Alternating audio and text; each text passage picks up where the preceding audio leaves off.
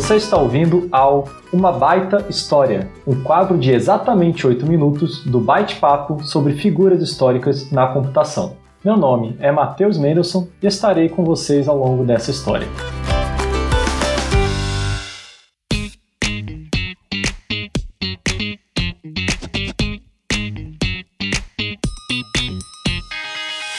Suponhamos que queiramos ordenar as peças de um dominó de acordo com a soma total de pontos em cada peça. Como fazê-lo? Uma solução simples seria colocar as peças em uma fileira e ir comparando peça por peça. Se a peça atual tiver um valor maior que a seguinte, trocamos ambas de posição. Repetindo esse procedimento várias vezes, até que nenhuma peça precise ter sua posição trocada, chegaremos a uma fileira ordenada. Quem tem familiaridade com computação conhece este algoritmo como Bubble Sort, ou, em bom português, ordenamento por bolha. Apesar de ser uma maneira intuitiva de ordenar as peças, ela pode ser bastante demorada. Na pior das hipóteses, ou seja, quando as peças estiverem inicialmente em ordem decrescente, podemos gastar até 406 comparações até ordenar o dominó. Em 1945, o matemático John von Neumann propôs um outro modo de ordenar as peças, conhecido como merge sort. Enquanto nosso simples bubble sort usa até 406 comparações, von Neumann propôs um jeito de ordenar que, na pior das hipóteses, usaria apenas cerca de 280 comparações, um número consideravelmente menor. Para uma grande quantidade de peças, pode-se pensar que essa comparação é como um triciclo seguindo um carro de corrida. E de fato, é com essa comparação que Israel Halperin, orientando o acadêmico de von Neumann, assim o descrevia. Acompanhá-lo era impossível. A sensação que se tinha era que você estava em um triciclo perseguindo um carro de corrida.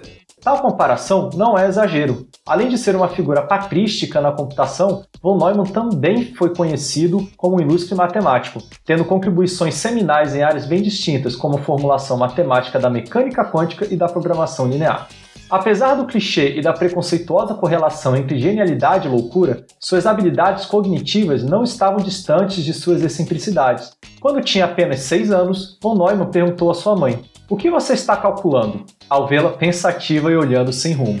Aliás, aparentemente, von Neumann também gostava de ambientes barulhentos para ativar sua criatividade, e chegou a dar uma bronca em sua esposa por ela ter preparado uma sala de estudo silenciosa demais para ele poder realizar a sua produção científica.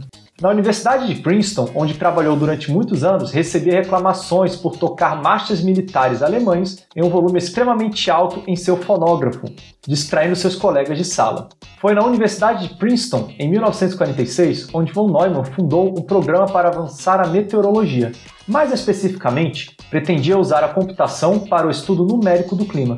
Nessa época, o ENIAC, criado por John Malkin e John Eckert, o primeiro computador digital programável, eletrônico e de uso geral, havia acabado de ser inaugurado, em 1945. Com milhares de tubos de vácuo, diodos de cristal, relés e pesando por volta de 27 toneladas, o ENIAC fez os primeiros cálculos numéricos do clima graças a von Neumann e seu assistente nesse projeto, Jules Gregory Charney, um dos pais da meteorologia moderna.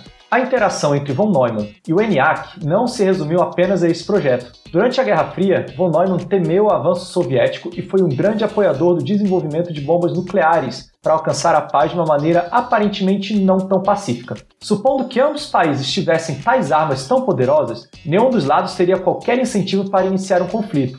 Em termos de teoria dos jogos, se chegaria ao equilíbrio de Nash, situação na qual nenhum dos jogadores tem nada a ganhar se tomar alguma decisão de forma unilateral. Para se alcançar este equilíbrio, von Neumann programou o ENIAC para fazer cálculos relacionados à viabilidade da bomba de hidrogênio. Essa também não foi a primeira vez que von Neumann trabalhou com física nuclear. Durante a Segunda Guerra Mundial, von Neumann trabalhou no Projeto Manhattan com físicos teóricos como Edward Teller e o matemático Stanislaw Ulam, figura seminal na criação do método de Monte Carlo, o método probabilístico para se fazer cálculos e que von Neumann rapidamente implementou no ENIAC. Uma de suas propostas mais próximas do nosso cotidiano, ainda hoje, é a arquitetura de von Neumann, proposta em 1945 e presente nos computadores atuais. A proposta de von Neumann consiste na utilização de um dispositivo de entrada, que hoje são os nossos teclados e mouses, que servem como interface para indicar os comandos a serem executados, que são carregados para a memória principal, que hoje chamamos de memória RAM, e então são acessadas pelo processador. Em outras palavras, foi aqui que surgiu o conceito de programas armazenados. Para informações mais detalhadas, disponibilizamos um link em nosso site.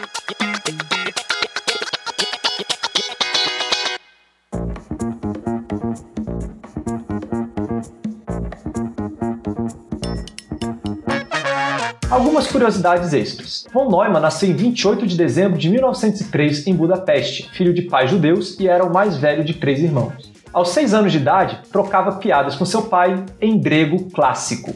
A família Neumann costumava entreter seus convidados com demonstrações da habilidade de memorização de John.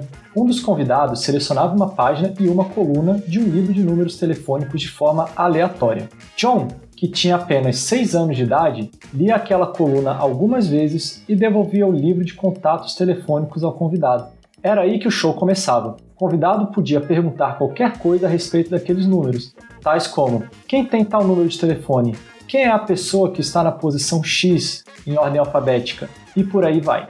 Ainda, ele era capaz de recitar todos os nomes, endereços e telefones escritos naquele livro, todos em ordem alfabética ou em ordem inversa. Aos 8 anos de idade, ele já estudava cálculo diferencial e integral, em 1922, aos 19 anos de idade, ele havia publicado dois artigos importantes na área de matemática que incluíam a definição moderna de números ordinais. Em 1925, aos 22 anos de idade, concluiu seu doutorado. Ele também se formou em engenharia química, pois seu pai queria que ele tivesse uma formação em alguma área mais prática e, em 1937, recebeu a cidadania americana. Nos anos 50, se envolveu com a criação da bomba de hidrogênio e liderou o super secreto Comitê de Mísseis Balísticos Intercontinentais Americanos. Mesmo imortalizado por suas contribuições científicas, inclusive alguns de seus programas do ENIAC estão preservados até hoje, vale lembrar que von Neumann também era humano. Em 1955, foi diagnosticado com câncer Tendo estudado em uma escola luterana, antes de morrer, frequentemente citava a chamada aposta de Blaise Pascal. Enquanto houver a possibilidade de condenação eterna para os descrentes, é mais lógico ser um crente no final. Von Neumann deixou este mundo publicando mais de 150 papers, 60 em matemática pura, 60 em matemática aplicada, 20 em física e o resto em outras áreas como a computação. Este episódio contou com a participação especial de Hugo Tadashi, na pesquisa biográfica de John von Neumann. Para nos ajudar com os diversos gastos que temos na criação deste podcast, acesse bytepapo.com e confira como nos apoiar.